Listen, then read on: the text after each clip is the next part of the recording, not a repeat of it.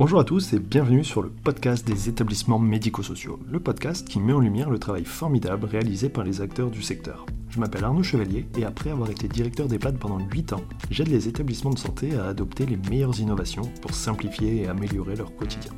J'ai créé ce podcast pour partager les belles expériences portées par des gens passionnés.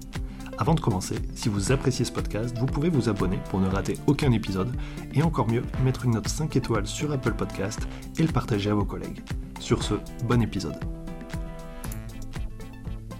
Bonjour à tous, aujourd'hui je discute avec Émilie Lebé qui est euh, directrice des programmes euh, chez Dialogue Gelf. C'est un organisme qui propose des voyages d'études euh, sur la santé, le médico-social, voilà, à travers le monde. Et on avait déjà fait un épisode ensemble il y a alors janvier 2021, ça date un peu, où on parlait de l'approche au Japon de la maladie d'Alzheimer sur des centres plutôt type accueil de jour très ouverts. Et aujourd'hui, on va parler de ce qui se passe pour l'accompagnement des personnes âgées aux États-Unis, donc continent américain. Donc merci Émilie de, participer une deuxième fois à ce podcast. Tu vas pouvoir aussi ben voilà, nous raconter plein de choses parce qu'en plus, tu me disais que tu as vécu aux États-Unis. mais avant de se lancer dans tout ça, je te propose de te représenter. Bonjour à tous, merci beaucoup Arnaud de m'avoir invité. Donc, je suis Émilie Lebé, je suis à la base directrice d'hôpital française et depuis 2017, je suis partie vers d'autres horizons. J'ai vécu pendant effectivement trois ans aux États-Unis et puis deux ans à Berlin en Allemagne. Et là, depuis janvier, j'habite à Amsterdam. Et je travaille pour Dialogue Health, qui est un organisme de formation français. On est basé à Bordeaux. Et euh, on, organise des voyages d'études dans le secteur de la santé, du, euh, médico-social et de donc, personnes âgées, personnes handicapées. Euh, donc, on organise des voyages pour des personnes françaises, mais aussi pour des, délégations brésiliennes, singapouriennes, kazakhs, australiennes.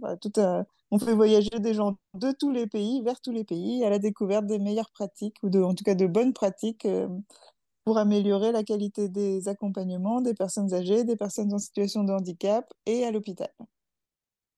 Ouais, c'est super hein, de pouvoir aller s'inspirer de, de, ce qui se passe ailleurs. Euh, là, vos derniers voyages, j'ai vu, y avait le, vous êtes retourné au Japon. Les destinations tendances euh, médico-sociales, c'est quoi? Alors, euh, en ce moment, on va beaucoup aux Pays-Bas. Bon, c'est c'est un, heureux hasard que j'y ai déménagé, mais c'est très, très intéressant, notamment sur des nouvelles façons de penser l'hébergement collectif dans une approche plus domiciliaire. c'est assez intéressant. Le Japon, c'est toujours un, un hit, c'est toujours très intéressant. Euh, on, on, vient de finir une, une, délégation à Bilbao sur l'accompagnement des personnes euh, qui vivent avec un trouble du spectre autistique et c'était absolument passionnant. On va le refaire euh, ouvert au public prochainement. C'était complètement très très inspirant. Et sur les personnes âgées, on va souvent en Suède par exemple.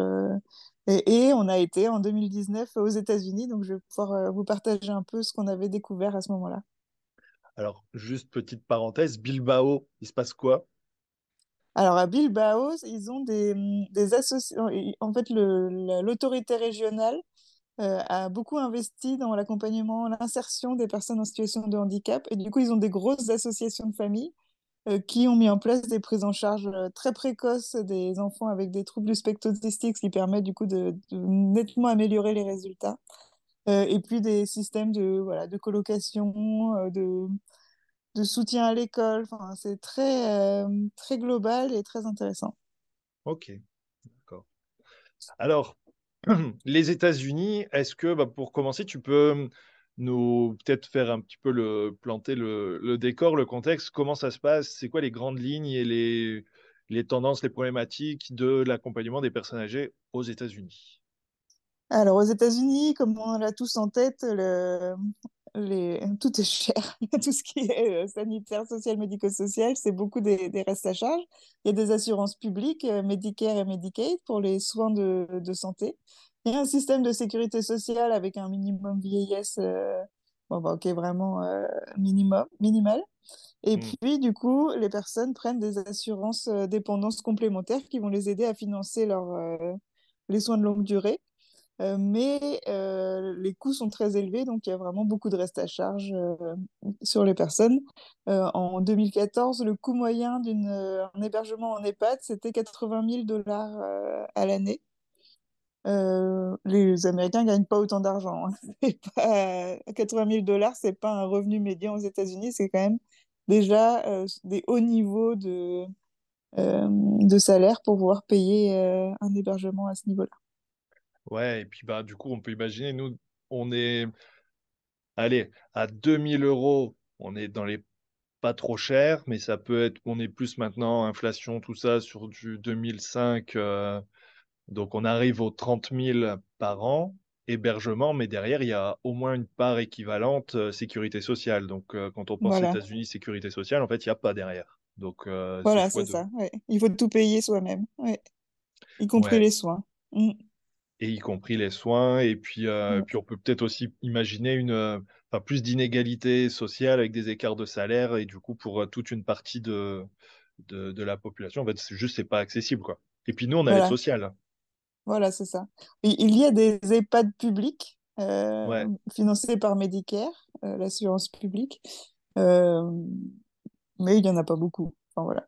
Du coup, la tendance est quand même vraiment, et puis bon, qui va avec aussi euh, une tendance globale, hein, qui est pas que aux États-Unis, la tendance est vraiment de favoriser le maintien à domicile euh, autant que possible en mettant en place des aides qui peuvent être très, très intensives. ok. Euh, toi, tu as visité des EHPAD aux États-Unis? Oui, oui, oui, j'en ai visité. Alors, c'est assez, euh, c'est un peu l'idée qu'on en a. C'est assez. C'était des EHPAD, c'était pas des, des EHPAD publics, mais c'était des EHPAD privés à but non lucratif ou à but lucratif. Et c'est tout de suite assez, pour nous, ça semble assez chic, quoi. Genre euh, moquette, euh, gros rideau. euh, ça fait vraiment un peu comme on, y- on- comme on voit les maisons américaines dans les séries. C'est en mode un peu euh, old school, un peu bourgeois, quoi. Ouais, ok. Très hôtelier, quoi.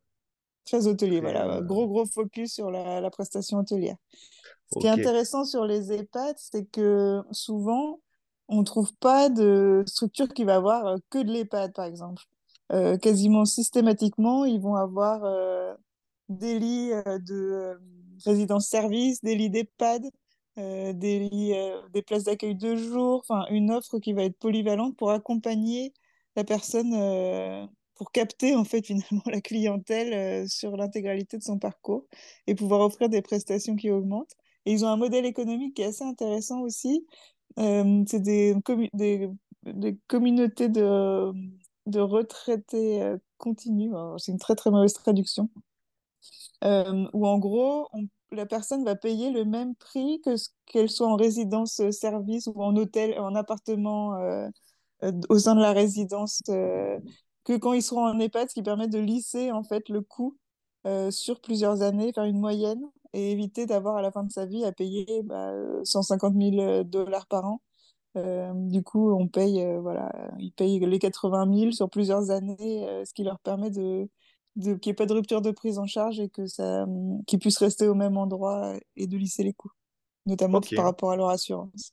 Ouais, c'est intéressant. C'est vrai que hum, il y a quand même peut-être en France quelques EHPAD maintenant qui, qui s'adossent, qui ont voilà, mais mais c'est peu. Et puis un accueil de jour en général, c'est peu de place. Et puis les temporaires, c'est encore moins de place. Et c'est vrai que nous, on est très centré EHPAD en fait. Et puis on a Mm, les résidences autonomie qui sont en, en parallèle et les résidences services qui sont encore un peu à part quoi.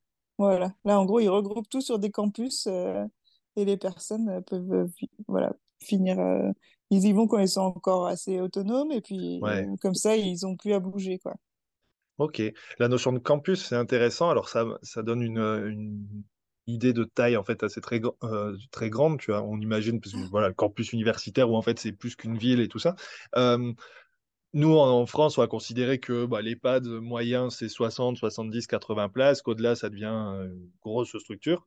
Euh, un EHPAD aux États-Unis, du coup, c'est quoi le, le nombre de places euh, Alors là, je peux prendre l'exemple du euh, campus euh, euh, à San Francisco qu'on avait visité. Euh, du coup, ils avaient donc des consultations médicales, des unités de court séjour gériatrique et de soins de suite et réadaptation. Donc, ils avaient des choses quand même plus euh, médicales, vraiment. Ouais, du Une unité de psychiatrie aiguë, une pharmacie, et des soins de longue durée avec des unités Alzheimer. Là, ils avaient 360 lits, dont 260 euh, étaient affiliés à l'aide sociale, donc Medicaid, et des centres d'activité. Donc là, ils étaient sur 600 professionnels, donc plus de 300 soignants.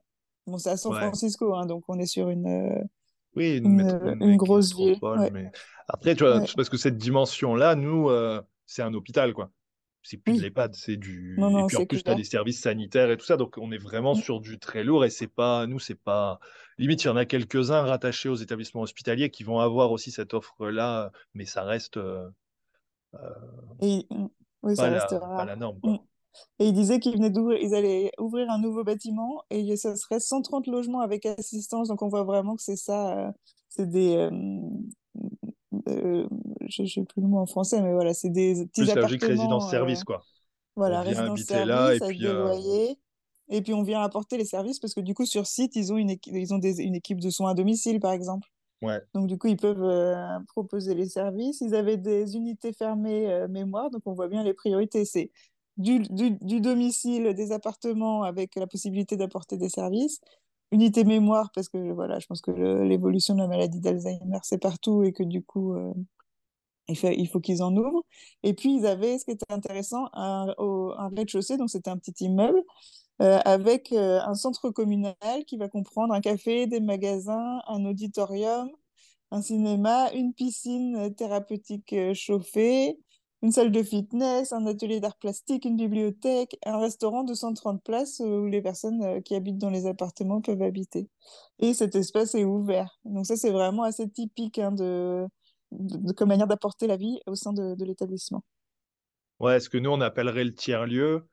Sauf Mm. qu'on va mettre peut-être, oui, un café, un petit restaurant, mais euh, cinéma, piscine et tout, euh, pas le. Non, c'est, c'est... Bon, là, après, on est sur de la grosse ville, hein. On n'est pas... euh, Mais quand même, c'est, intéressant, je trouve. euh. où on fait de la ville dans la ville, en fait. hein. C'est euh, Ouais, ouais, un village. euh, Et c'est vrai que nous, on n'est pas là-dessus. On est plus sur un établissement qui va aller s'intégrer dans le quartier et pas un quartier euh, à part entière. Mm. Euh, on parlait du coup le- aussi des centres d'activité de jour. Oui, c'était euh, un des éléments dont j'avais envie de vous parler aujourd'hui parce que c'est vrai que ce que je trouve intéressant euh, dans les différentes approches qu'on voit à l'étranger et notamment aux États-Unis, c'est que là où nous, on saucissonne tout et du coup, on va avoir euh, 10 acteurs différents qui vont faire 10 services différents, eux, euh, c'est souvent regroupé et porté par une même structure. Donc, c'est ce qu'on est en train de dire là sur les établissements d'hébergement où du coup, on va avoir toutes les structures au même endroit. Et c'est aussi pareil pour le maintien à domicile. Et là, on avait visité euh, à Palo Alto, donc c'est au cœur de la Silicon Valley. Donc là aussi, on est sur des, des profils de, des personnes âgées qui ont des, qui ont de- des bons moyens. hein. On n'est pas forcément sur des personnes avec des Ouais. moyens faibles. Mais bon, ils ont, ils ont aussi des structures pour euh, des quartiers plus, euh, moins aisés. Et du coup, c'est un centre d'accueil de jour donc, qui est dans le centre-ville de la ville euh, qui est porté par une association à but non lucratif et qui du coup propose plein d'activités pour favoriser le maintien à domicile. Donc ils ont euh, tout un programme d'activités euh, de, de, MJC finalement, donc des, cours de fitness, des cours de yoga, mais qui vont être adaptés pour les personnes âgées avant qu'elles soient qui rentrent théoriquement dans le, le système des soins de longue durée. Donc, pour créer du lien déjà et les connaître tant qu'elles sont complètement valides, autonomes, euh, indépendantes. Euh, ils ont un café, là, pareil, qui est ouvert à tous, donc, euh, et qui est très joli, très sympa, très agréable, donc ce qui fait que les habitants du quartier viennent aussi s'y promener.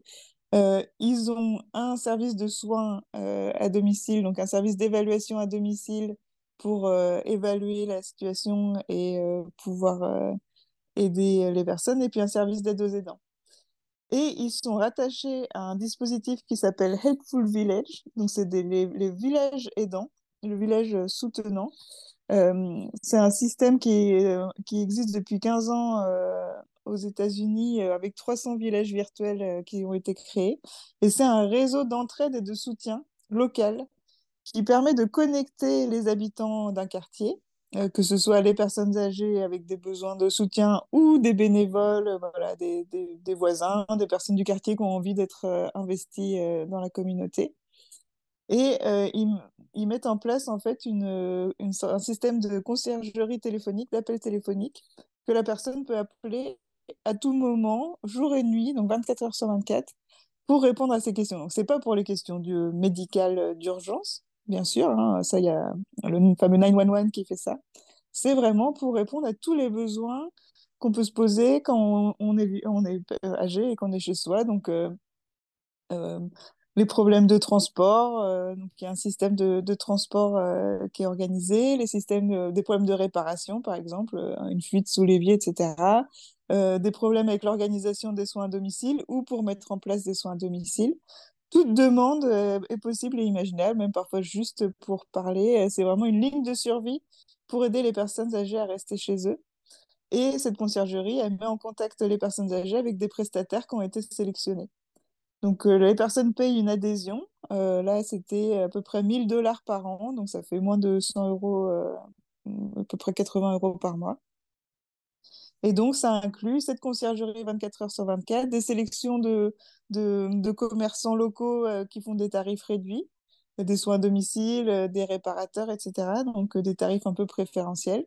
Ça peut prévoir un appel téléphonique quotidien, juste pour dire bah, bonjour Michel, comment ça va, comment vous vous sentez aujourd'hui, qu'est-ce que vous avez prévu de faire? Enfin voilà, garder cette dimension socialisation que nous, on oublie un peu en allant plus sur le côté médical soignant, alors que cette dimension de lutter contre l'isolement, elle est quand même très intéressante.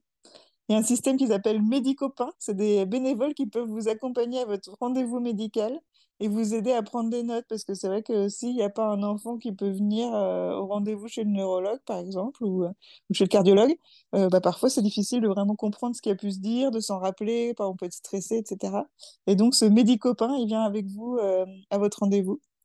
Euh, bon, ils ont aussi un, syst- un système d'aide euh, à la préparation en cas de tremblement de terre, qui est assez spécifique Ouais, pour en euh, Californie, ouais. la Californie. Il y a un soutien juridique, il y a des connexions sociales, des accès euh, privilégiés à des ateliers et des conférences, et les possibilités de louer du matériel médical. Donc, c'est vraiment euh, répondre aux besoins de manière assez souple. Et puis, du coup, euh, avec cette connexion, ce sentiment de ne pas être tout seul chez soi, de pouvoir rester plus longtemps, même quand ça commence à se dégrader. Ouais, c'est vraiment intéressant. Et en plus, là, franchement, parce que tu disais au début, aux États-Unis, tout coûte cher.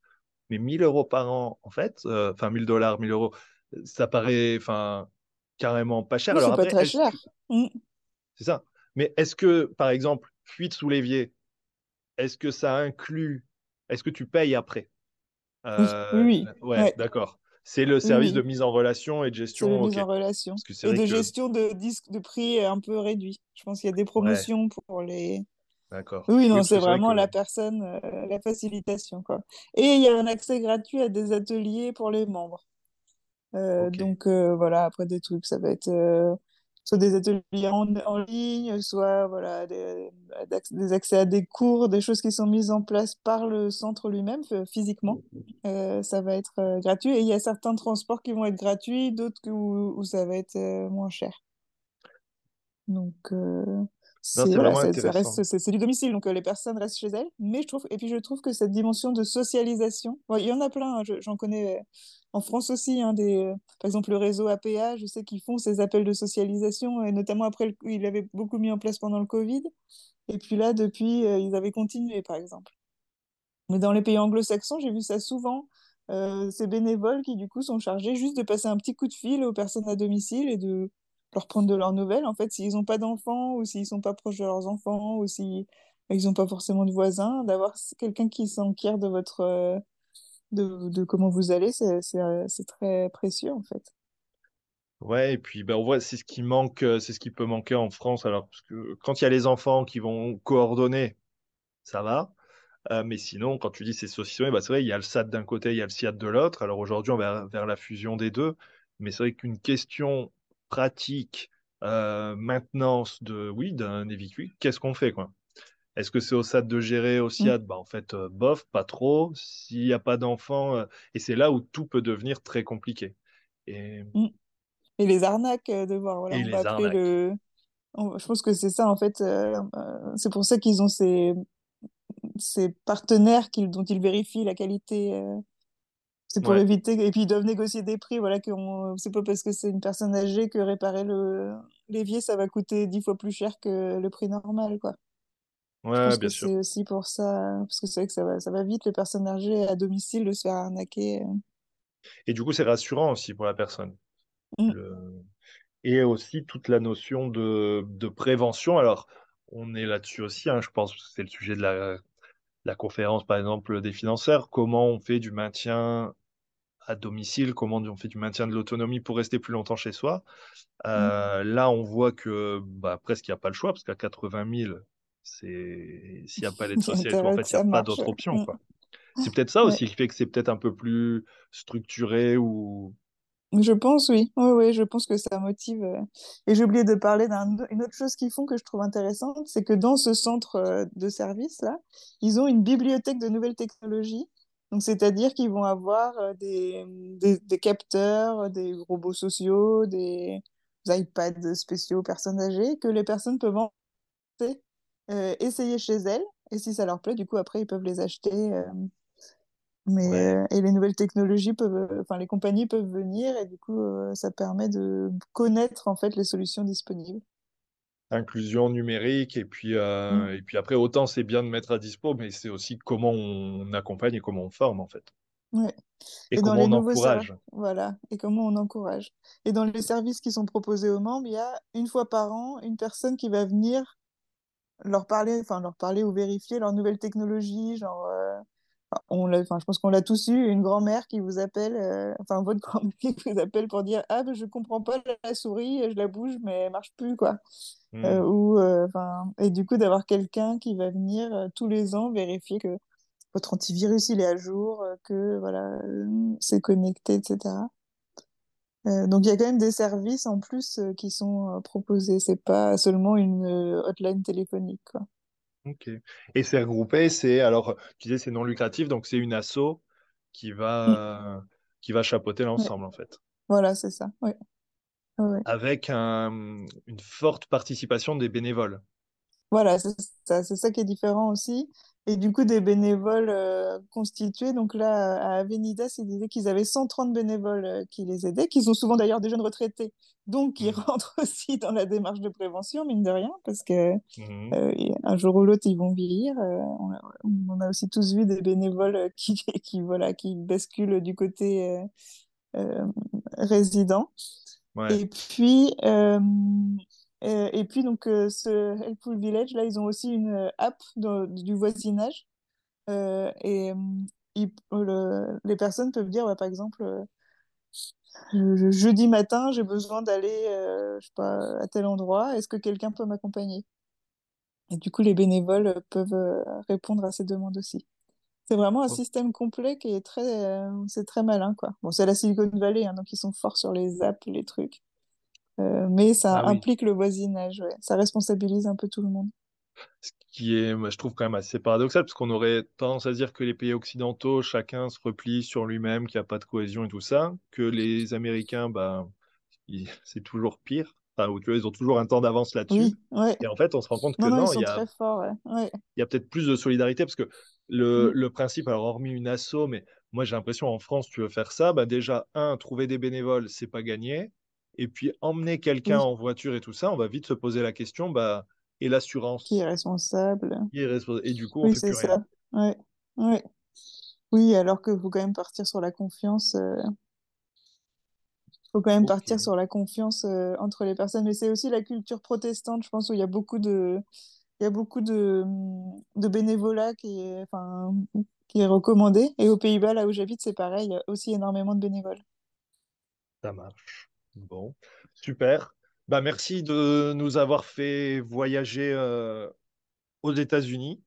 Euh, le mot de la fin, peut-être, si euh, c'est quoi le prochain voyage ou comment on peut vous, voilà, regardez ce que vous faites?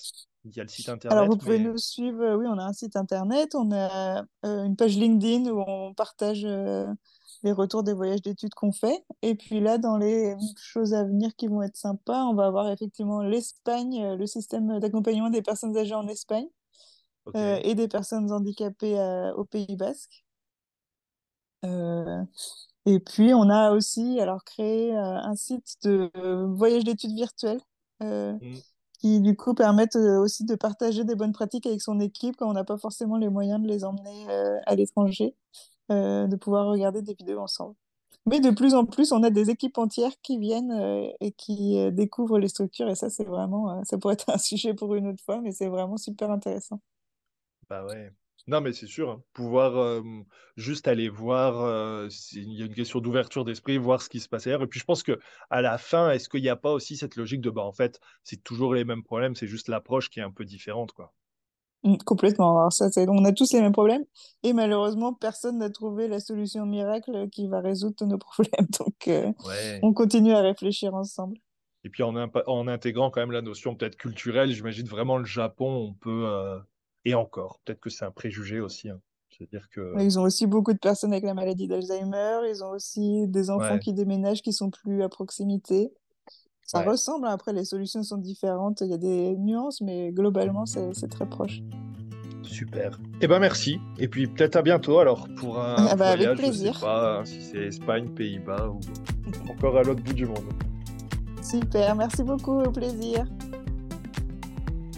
Merci d'avoir écouté l'épisode jusqu'au bout, j'espère que le sujet vous a plu et qu'il vous inspirera. Pour m'aider à faire connaître le podcast, abonnez-vous sur votre plateforme d'écoute préférée ou notez-le et partagez-le sur vos réseaux sociaux. N'hésitez pas à me contacter sur LinkedIn pour toute remarque ou proposition de sujet. Bonne journée et à bientôt sur le podcast des établissements médico-sociaux.